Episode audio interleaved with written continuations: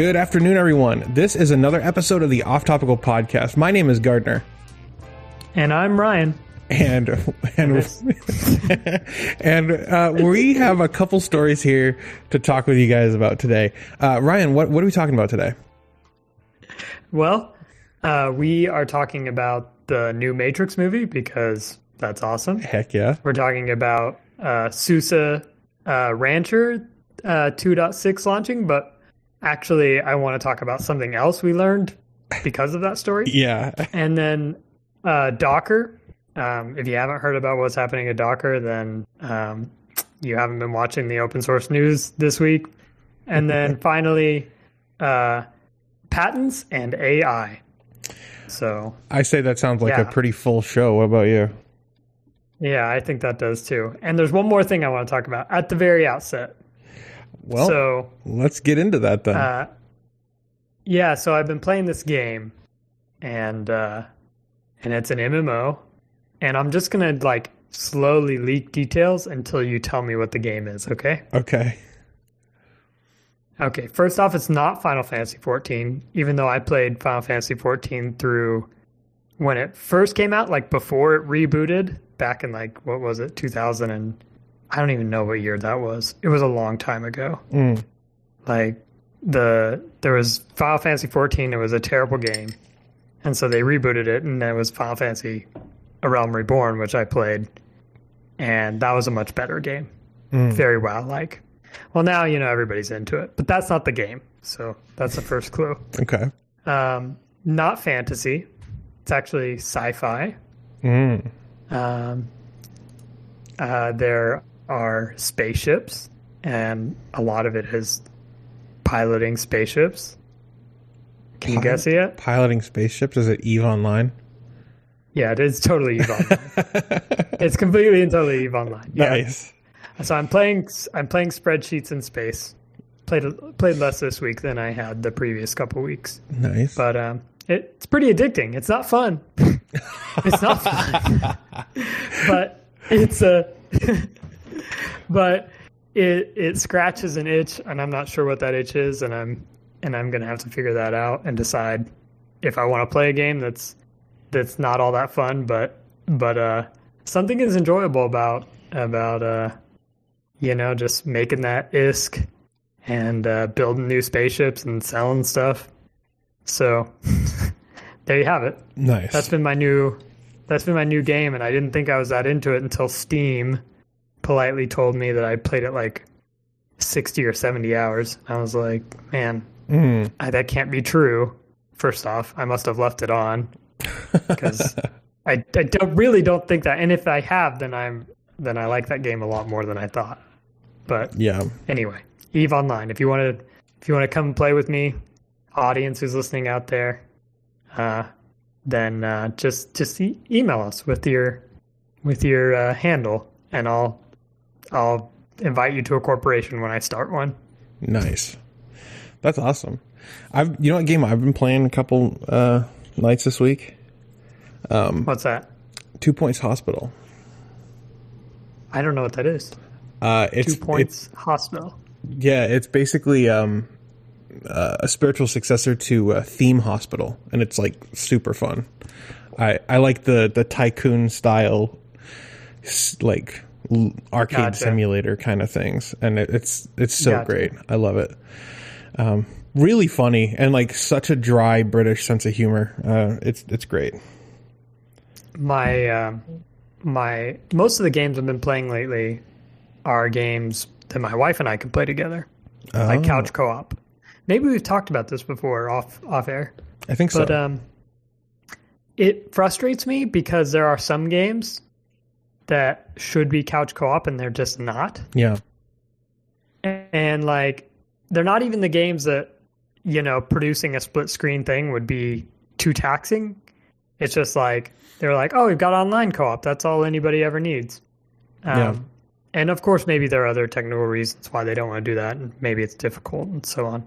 But uh, one game that I'm really upset about was uh, so I have um, so I'm gonna t- I'm going to tell a dark secret, right now. Oh, So exclusive. I do have Windows installed on one of my machines, Oh my dual god. booting on uh, a machine in my living room. Yes, exactly. and uh, and I was like, okay, yeah, I can play most of my games in um, in Steam and and just load up the Linux machine in Big Picture, and that's fine. But then, of course, there are occasionally those games that don't work in Proton all that well. Like, but I'm not actually sure if this one does or doesn't. Mm. But um, so I but I started up in Windows thinking like just in case this is a problem, like I'll just play this game on the Windows side, and it was um, Halo, the Halo like Master uh, Chief Master Collection. Chief collection. Yeah, that works in Proton Yeah. really well, actually. It does. Oh well, Yeah. that's good. Um, what really upset me about that was I purchased it thinking this has co-op. oh yeah. and uh, and it doesn't. It might on. I read somewhere online somebody was saying, I they said it. Well, someone on the internet. I can't verify this myself, and I haven't asked somebody with an Xbox um, Series X, but they said that it did have couch co-op on the Xbox, but not on PC. Which, if that's true, that's really upsetting to me. yeah. That is that's But yeah. it doesn't have co- couch co-op on the on the PC. Yeah. So- That I, I haven't tried that. I honestly I would have assumed that it had couch co-op, but um, I yeah, they the the thing about I, I I really don't like online games. Like I think in all of my time I think Minecraft and probably Command and Conquer, like OpenRA specifically, are the only games that I play online. Like everything else, I don't care about. I'd rather play against bots or local co-op. You know? Yeah, so I do play Fortnite. Um, Oh a my lot. god! Uh, I didn't realize. lot, I didn't but, realize uh, my co-host was a twelve-year-old boy. Uh, you know, you say that, but that's my joke all the time. Is like when when somebody does something to my squad that makes us upset, I always remind everybody, like, okay, well, it, he's twelve. like, but uh, yeah, we, I started playing it at the beginning of the pandemic with a couple of family members, my wife and I, and then with uh, her sister and my brother-in-law nice. and uh and we really and we we just kept winning for a while we were just like on a winning streak and so we just kept playing and and that's our thing we do to to stay together as a family as we we go and we play Fortnite together Nice. so that's what's up Uh, yeah That's but cool. yeah I, I accept the uh I'm a 12 year old boy argument Uh, yeah, I don't mean to be insulting. I it's valid. It's valid. One time I accidentally loaded into the global chat and uh, it was all it was all just children. Anyone else playing my uh, f- uh, Fortnite on on their tablets that their mom gave them? Yeah. Anyone else playing Fortnite on their mom's phone? Yeah. uh, uh, yeah. Um. So hey, I I do like how cross platform it is though. Just as an aside. yeah, I do like that. yeah, Like you can play it on the Switch, you can play it on the PlayStation, you can play it on anything. yeah, and and maybe even on iPhone one day.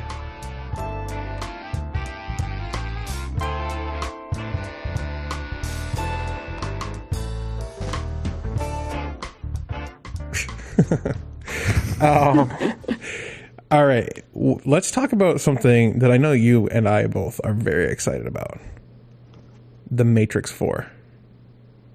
Yeah. What? What? Yeah. Okay, we've both watched the the the two trailers, like or the two teasers of the trailer. Uh-huh. What do you think? Well, so I have a controversial opinion about the Matrix. Oh, because a bunch of people that I know love the first one and then dislike the two follow-ons. I actually love all three of them. me too. In fact, uh, on March 14th, I watch all three every year Oh, cool. because 314, 314 seconds is the time that they have in order to get to the source code in order to talk to the architect Um, That is so that's incredible. I've nerdy. declared that Matrix Day. That's awesome. Uh, Hell yeah. it's also Pi Day, I guess, isn't it? Yeah. Yeah. Three point one four. Yeah. Well, Pi Day is Matrix Day. Uh, so yeah, uh, I love all three, and uh, and I imagine just based off of that that I'll love the fourth one. Um, Neil Patrick Harris is in it, Mm. um, and I don't remember uh, who is the new Morpheus. They changed a couple couple um, actors. Yeah, I, I don't know his name off the top of my head. Oh, I'm gonna look it up now. Matrix Four. Um. Yeah, Neil Patrick Harris. Uh, Yahya Abdul Mateen the second. Is that his name? I don't know. Yeah, I think that's right. I think that's right. Yeah, Anyway, you can hear his voice in the Red Pill teaser. yeah. Uh, if you go to the website, uh, what was the actor's name? Um, Yahya Abdul Mateen. Yes, yeah, Abdul Mateen. Yeah, he sounds a lot like, in at least in the trailer, he sounds a lot like Laurence Fishburne. He does. Yeah. Like at first, I wasn't. For just a second, I was like, uh, "Is is that the the new Morpheus?" Um, Yeah. so anyway, I'm super excited about that. I'm Me too. I don't. The trailer launch, the real trailer comes out tomorrow, I think. Yeah. So we'll be able to actually see more. But the Matrix, if you if you're a techie, uh, I feel like everybody has a soft spot in their heart for the Matrix. Agreed. I I loved the first movie. I thought it was the greatest thing. And when I was younger, The Matrix Reloaded was like uh I actually saw the first one like a month before I saw The Matrix Reloaded because my cousin and I were going to go see the Reloaded in theaters. Um so I didn't have to wait very long and I thought that it was a pretty good but not great follow-up. Um, and then when Revolutions came out, everyone hated it, and I thought it was actually pretty great compared to Reloaded. Um, it had a satisfying ending for me, but Yeah. all my friends were like, "Oh, it's so dumb." They like they like had you know they like made peace, and I'm like, "Yeah, that's actually really cool and smart. Like they're not going to be able to destroy the whole system." You know what I'm saying? Like Yeah, I, I thought it made a lot of sense. as a as a geeky uh, you know kid who loved his computer a lot, the idea of um, a leather clad hottie fighting alongside me to save the world just seemed like a really awesome thing that that uh, and the Matrix was the only place I was seeing that. So I don't know how much leather Neo wore though.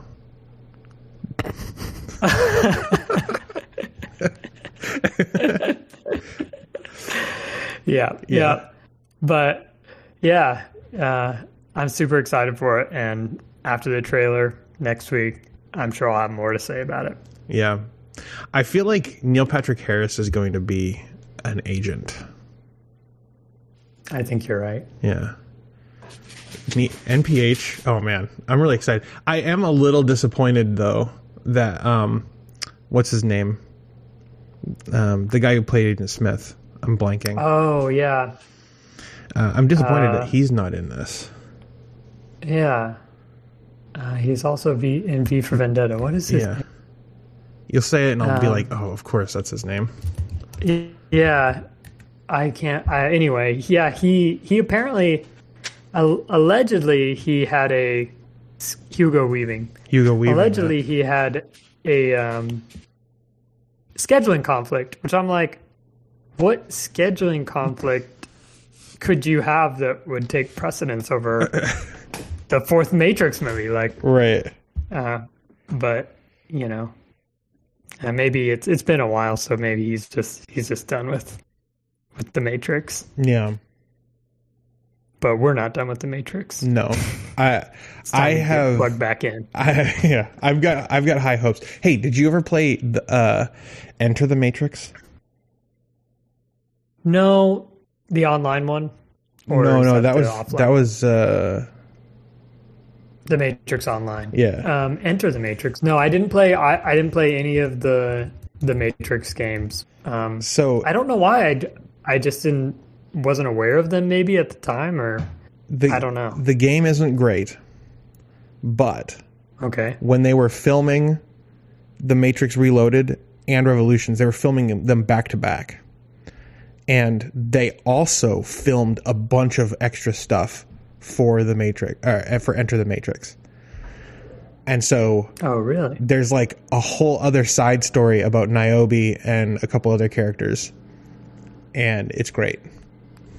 So you're telling me I'm gonna have to load up a PlayStation 2 emulator and figure out what happened in Enter the Matrix? Yes.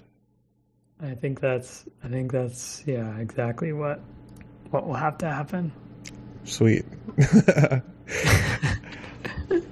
uh, well, I want to know what Yeah. everybody out there thinks about the Matrix. Did you like the sequels, or did you only like the first movie? Uh, and did you play Enter the Matrix? Because that's that's my jam. Um, let me know. Let us know by sending uh, an email to uh, off, show at offtopical.net.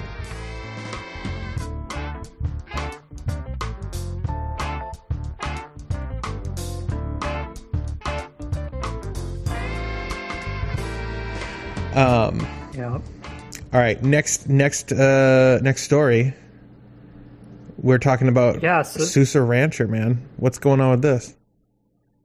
Well, you know, uh, honestly, I don't really care what's happening with SUSE Rancher. There's a new release, Yeah, Yeah. and uh, and that's what this is about, and that's that's what the the article's about. But the thing I was most interested in was as I was reading this this article about SUSE Rancher, um, I found out that the annual recurring revenue of SUSE is five hundred nineteen million dollars, yeah, which I just was sure that that was a typo, and so I went to the press release itself, and then it's listed there at the same amount. So apparently, SUSE, which is now I I guess a public company, I missed that whole uh, SUSE going public, um, but it's it's making a decent amount of money, half a half a billion dollars a year. yeah. So Here's the thing. Where does that come from? Well, based on what I'm gleaning from this, is it's not coming from America.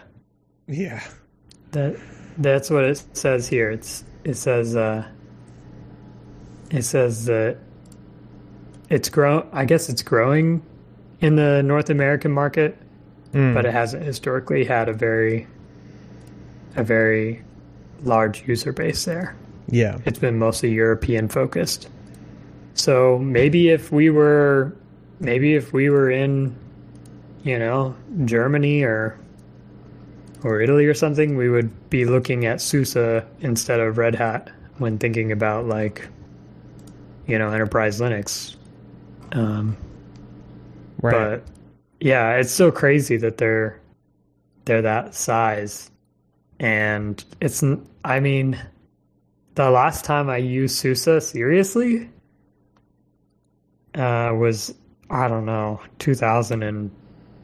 2011 or 12. Yeah, I, I was going to say the same thing. Like the last time I used SUSE was when I like when I was trying to find an alternative distro because Ubuntu had made Unity like the default. like that's how long ago Yeah. it's been for me. I just was really into the Chameleon guy. Exactly, me too. That was exactly it. Yeah. I like their branding, like, and then yeah, I awesome. I loaded it up, and I'm like, oh, KDE, ugh. Yeah. Like you said, that probably set the internet on fire, but yeah, it's like uh, the biggest problem was just like just menus upon menus upon options upon options. Yeah, And uh, their setup tool back then, what was it called? I bet you know. YaST. Do you remember that? Yeah. Yet yeah. another yeah. system tool. Yeah. That thing was intense. Is Yeah. this still a big a big deal? I think so. It is. Yeah. Man. You know what? One of us should probably take the SUSE challenge. I don't know. I've got work to do. I don't have time to like yeah. poke around in YaST too much. Yeah. Yeah. Maybe Yeah. I'll do it. Maybe I'll do it. Maybe I'll put I don't know which machine I'll put it on, but put it on a machine and just see Yeah. see what that experience is like. I mean, I I honestly Okay, so what's tell me this. I, I feel like guilty asking this cuz I don't know I don't know why I have to ask this, but um so KDE Mm. and then plasma. Yeah. Are these are these two different desktop environments?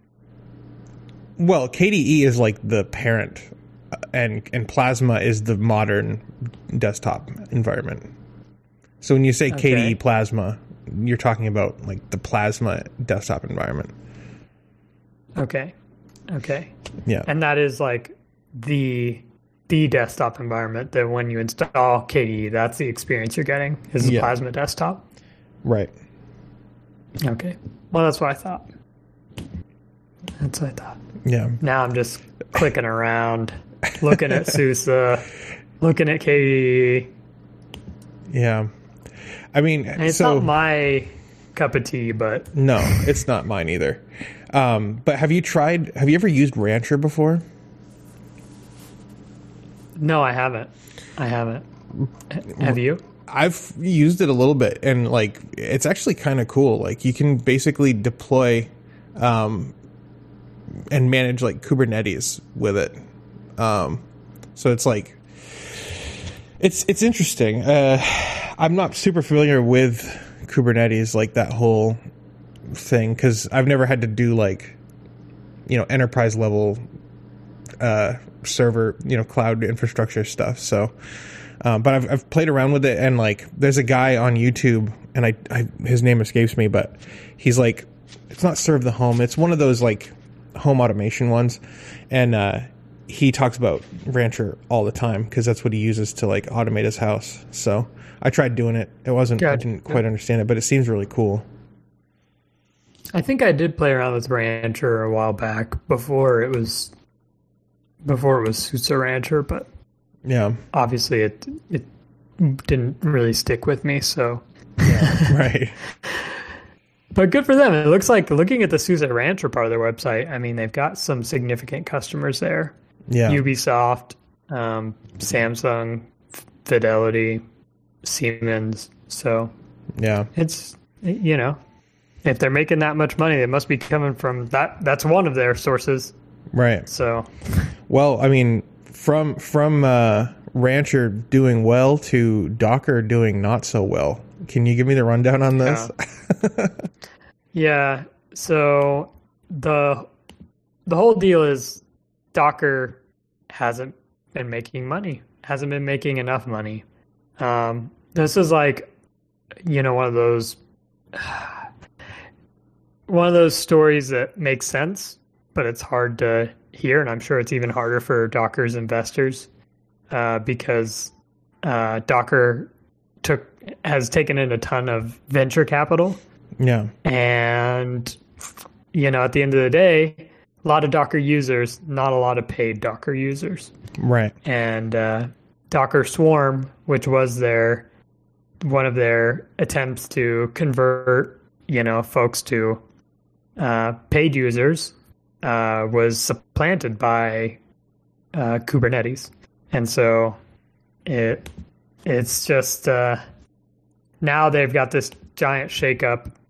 They're apparently going to kind of reorg and try to try to change how they get people to turn into paying Docker customers. So now you have to pay for Docker Desktop, for instance, um, which is the desktop app that you would use on like Mac and Windows. I don't know if you can use it on Linux, but um, you don't have to. My understanding is you don't have to pay for the command line tool.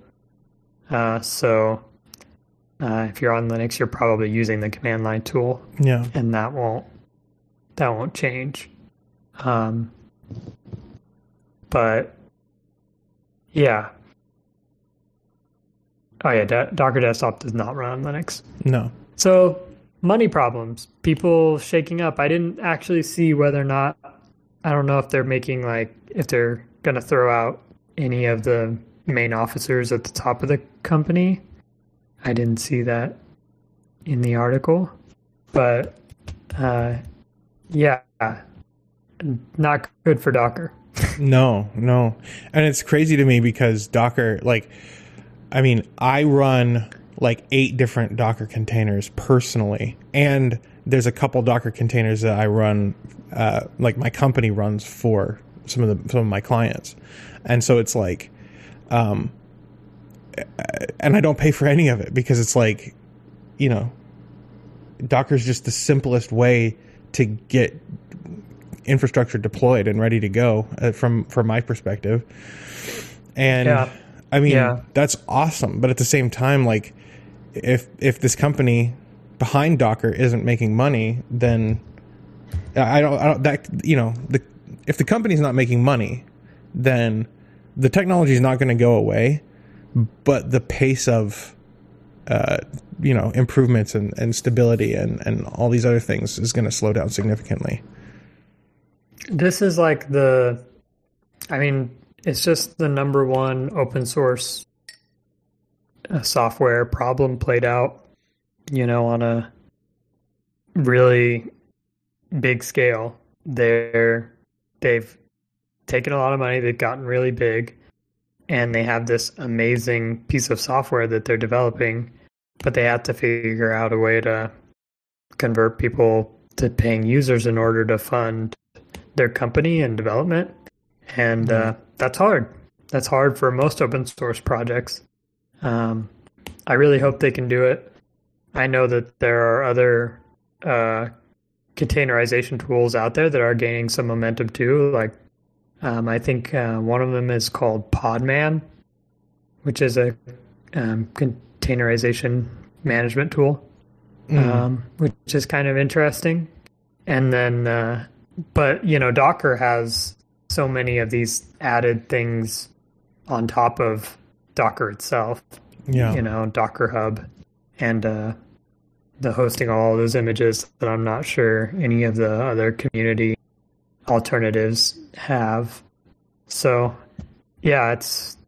I hope that Docker can figure it out and become sustainable at a level that that they're that they're happy with and that keeps development going. Because uh, for the stuff that I uh, do for like I would say half of the code I touch for Thunderbird, I like the Thunderbird website and a few other things. Not Thunderbird itself. I use containers for just so that I don't have to like worry that I'm going to screw up my development environment when I come back to those projects. And uh, so it's very useful to me too. I, I don't know what the solution is because you know there's open source projects like um, uh, I mean there's different tiers of open source, right? There are like f- free libre and open source projects where the developers mostly do it as a passion or their company just pays them to maintain their project, right? And so Yeah. like that's how they get funding. And then there are open source and publicly traded companies like MongoDB where they make like these very strange community editions that have that have like that are kind of kneecapped in some way. And um and then and and and they make huge sums of money because I mean, did you? re- I don't know if you read about that, but MongoDB like has is just huge right now, like on the stock market. I did see that. and it's like Yeah. it's like how, like of course like a database is going to be making a crap load of money, especially with their pricing model. But then you have things like in this weird space where it's it's basically Docker and they're trying to actually be like a free and open source thing and then charge for like a premium experience on top of that. And it's like Yep. it I I'm torn because it's like I love Docker and I want to see it grow and continue to be useful for me and my company, but I don't want to pay for it because you know, I haven't paid for it before and like and so and and the pricing model that they have what I'm reading here does seem a little strange. Like the bigger the company is, the the less expensive it is to actually you know, have a seat at the table essentially. And Yeah. and it- that's the most frustrating thing. it's uh it's hard because you know i come from a open source company. And uh you know we we try to figure out how to fund thunderbirds development all the time. Uh and we're doing pretty well based on just donations but it's uh it's still difficult um because the amount of things that users expect from a piece of software that has as many users as we have and is and is used as I guess uh what's the word I want to use here? Used as vigorously as Thunderbird is Yeah. uh, as like a part of their business that they conduct every day. Uh, without like donations, which you know, a lot of times I'll talk about this stuff on on podcasts I'm interviewed, and tons of people will message me and say like, "Yeah, you know, like if you're an open source project, you should just accept donations, and plenty will come." And uh, that's not always true Right. and uh, and even like if you are getting donations, but you're only getting donations from a very small percentage of um, your user base, it's even if you have an enormous user base, it's hard to keep up with user expectations. Uh, You know, uh, that are used to uh, well-funded, you know, pieces of software that like Thunderbird is used by 20 million people Yeah. but compared to other software that has 20 million people using it we we don't have near as much money like slack for instance before the pandemic their daily active users was 15 million people Mm, i can yeah. tell you slack has a ton ton ton more money Oh yeah. than Thunderbird does. and uh, and so I guess what I'm trying to say is it's it's hard to to fund these tools to keep up with the level of I guess quality that your users expect, especially when you start getting to a really large scale Right. and that is a challenge for open source. And so, yeah, you have people like MongoDB who do like open core, you know, or something like that, where you know there's there's some really great features that are behind some kind of paywall or tied to a premium service, and then you have uh, you have other organizations that end up having to do other things like Mozilla proper. You, I think most of your audience would know that, you know, Firefox it relies on a on a search engine deal with um, Google and other companies yeah. uh, in order to fund their operations, and ultimately, um, this is like one of the largest challenges in open source software development is how are you going to pay to keep the lights on and how are you going to pay to keep the code getting churned out and uh, it's it's a very hard question to answer and um, hopefully the docker guys can figure it out because i feel like it's a project that has totally changed uh, development and application development and like also has really raised the profile of like containers and connected to that linux Yeah. because now you have like all these developers talking about you know just okay well what docker container are they using like are oh they're using the Ubuntu Docker container or whatever, and it's it's introducing them to to Linux even though they're on like a a Mac or a Windows workstation. And uh, anyway, all this this cool technology being exposed to so many people, I think that's that's amazing. Uh, Right. hopefully hopefully they can find a, a good funding model that works for them. This this desktop docker desktop might work. Um, it's the docker docker desktop application is cool. I've used it a couple times. So i could see myself if i wasn't on a platform where i've just gotten used to the command line interface i could see myself you know, paying just for the ease of using that. Yeah. So I mean, Docker Compose also handles a lot of the the more tedious parts of Docker. That's what I use. gotcha. Um, but yeah, I mean, you know what? You know what the solution might be though for uh, for the open source development issue. What's that? If you have AI do it for you.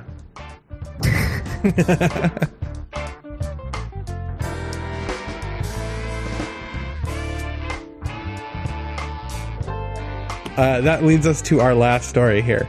Uh, only natural persons are allowed to be uh, listed as the inventor of a technology on a patent in the United States, according to a new ruling by a U.S. judge. Um, this is fascinating because essentially, uh, this boils down to uh, a, an, an an inventor from Missouri named Stephen Thaler and he uh, in 2019 applied for two patents in the United States. One of them was a food container that was designed using fractal geometry, which I mean, it doesn't take a genius to make a plate out of fractals, and uh, and and an emergency light beacon. Um, but the patent office rejected uh, his patents because he credited his own neural network as the creator of these uh, inventions. So he went to court about it, and uh, yeah, the basically the judge sided with the patent office and said that only that, that the laws actually state that individuals uh, must take an oath to swear that they're the inventor of the of the patent and uh, they have to be natural pers- natural persons. Uh, what do you think about this, my friend? This is so fun. First off, I'm from Missouri originally, Yeah, so kudos to kudos to Missouri for for uh, one of us bringing this issue to the foreground. Secondly, uh, did you the, the neural network it has a name? He's named it. it's Uh, uh, Dabus? Dabus, Dabus? yeah, Dabus, Di- Yeah, Hal nine and uh, yeah, and uh, so I just want everybody to stop for a second and realize that we live in the cyberpunk future yeah, in some ways. Like it's just so uh, interesting, and I'm also curious to see like, is this going to be upheld? Because uh, natural persons, um, yeah, I mean, I, I guess that makes sense. Uh, I I don't know how I feel about this. It's it so anything that your AI creates, then you know, you you need to be the one to patent it. Um, I'm so curious what this looks like in 20 years. yeah. Like, does this still stand, or or is it going to be much more complex than this? Right. uh, I mean, personally, here's my take on this. I don't think that AI should be able to patent things or get a copyright on things um, for one simple reason, and that's because um, if AIs can do that and get patents, then like there's literally no incentive for human beings to invent. You know what I'm saying? Like at, at a certain point, like when we start, when we are approaching the singularity, you know, like they can patent, Hmm. they could, they could literally go through and patent literally everything. you know what I'm saying? And there's nothing. That's what I was thinking. They're gonna they're gonna it, uh, accidentally DDoS the U.S. Patent and Trademark Office yeah. if you allow that. Right. And Yeah. I mean, I think that whatever AI creates should be part of the common heritage of man. You know what I'm saying? Like the the common Yeah. like because I think AI, if it's used properly and if we give it the correct respect and if we like treat it correctly and not abuse it, AI has the potential to bring about uh, a brighter future for mankind. And Yeah, Eh, but if we are like stuck in these old ways of doing things, like intellectual property, for example, then I mean that's that's when we run into like major issues. And if we and if we extend I don't know. I feel like there should there should be a difference between things created by machines and things created by humans. I don't know. yeah. But then you run into I I literally watched this episode of Star Trek last night. when the bough breaks, TNG. I think it's uh, season uh, season one, episode seventeen. I think. Have you seen that one? uh-uh. It's the well, one. I don't know.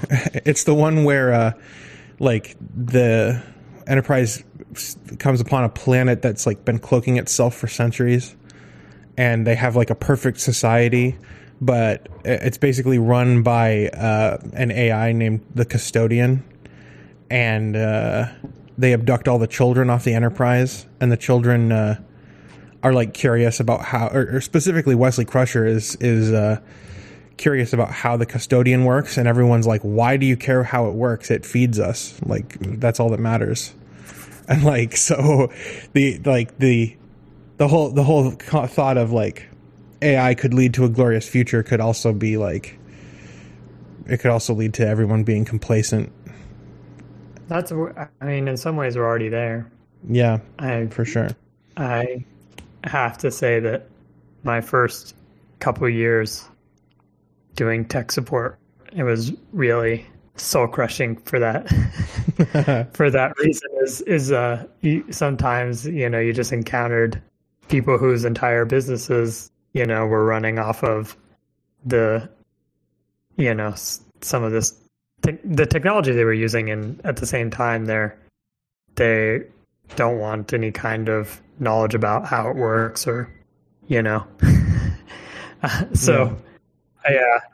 I i am just curious to watch this this space. I this is just so fascinating that that this is even coming up. I mean i knew something like this would eventually come up but uh yeah and i i don't really even know why like the the inventor um, Thaler uh, has decided to try, I guess, in a an appeal.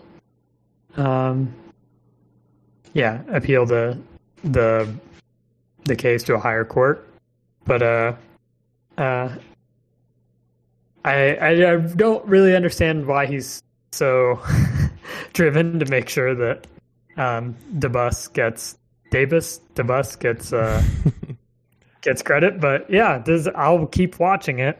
yeah Keep wa- maybe maybe he's actually a tesla bot and he's fighting for his rights yeah, there you secretly go. There Yeah, you go, that's what it is man.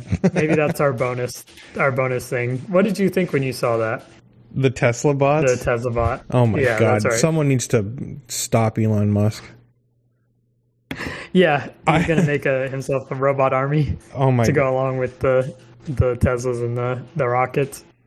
Yeah, I don't know. I think I think that's like he's he's in a he's he's in his own fantasy world. I don't think that the Tesla bots are gonna look like that when they're if you know if he even makes them, but like I don't know. I, I mean, it- I look at I- Boston Dynamics robots, and I'm like, well, they almost move human. You know what I'm saying? But they have like these Yeah. huge ass like gas generators on the back, and like you know whatever. And it's like, can Tesla actually achieve that? I doubt it. At least within the next five years, I doubt it. I th- I just thought that they were a um, joke at first. Like I Yeah. uh, I just uh, I just saw I don't know where I saw it, but I saw you know a picture of it and an article, and I was like, and I was like, this can't be real. And I was like, it's not a it's not April first, but I this just looks like a fake news story. And then when it turned out that it was a quote unquote real story, even though it, right now it's kind of just a mannequin. But Yeah. you know, it's the way he described it made sense, but yeah, it's uh I'm just I would be super skeptical that this was going to come to fruition except for uh I'm kind of cautious to be skeptical. Yeah. And I, I so I honestly, see. I honestly think Elon Musk is a freaking idiot. I don't like, I don't like, I don't like Elon Musk. Like, whatever. He, he's he's like this. Oh, he's this eccentric billionaire, but like, no, he's he's like crazy, and he has a lot of money. you know what I'm saying? I just uh I I just wish uh I had been a part of founding PayPal so that I would have crazy money to do Yeah, to build good things for for humanity, but but you were also Then like again- four. yeah, exactly. Probably. yeah. So, but it's just like anyway, that's a tangent. That is off topic. But uh but yeah. So no AI going to patent anything anytime soon. no, That's what we take away from this. Yeah, that's that's how it seems. And uh, that puts us about the 45 minute mark, my friend. Um, Okay. so we, if you guys have any uh, input on any of these stories, uh, let us know. Shoot us an email, show at offtopical.net. You can also uh, ask us questions. We, we take questions from the email section. Um, didn't get any uh, this week, but hopefully next week we'll have a couple questions and we can answer them on air. Um, Yeah. yeah, thank you Or for they can share with us on Twitter or or Oh uh, yeah, of course. the. Fediverse too. Yeah, you're. Uh, You can hit me up at, at Ryan Lee Sipes and uh, Ryan Lee Sipes at mastodon.social nice. uh, on the Fediverse. and uh, how about I'm, you? I'm I'm Gardiner underscore Bryant on Twitter. Very good. Cool. Well, thank you for being here, my friend. As always, uh, it's a pleasure doing the show with you. Yeah, and we'll keep we'll keep going Absolutely. and uh, see where this takes us. yeah, man. Uh, thank you guys for listening, as always, and uh, I hope you all have a great day. Yep. See you later.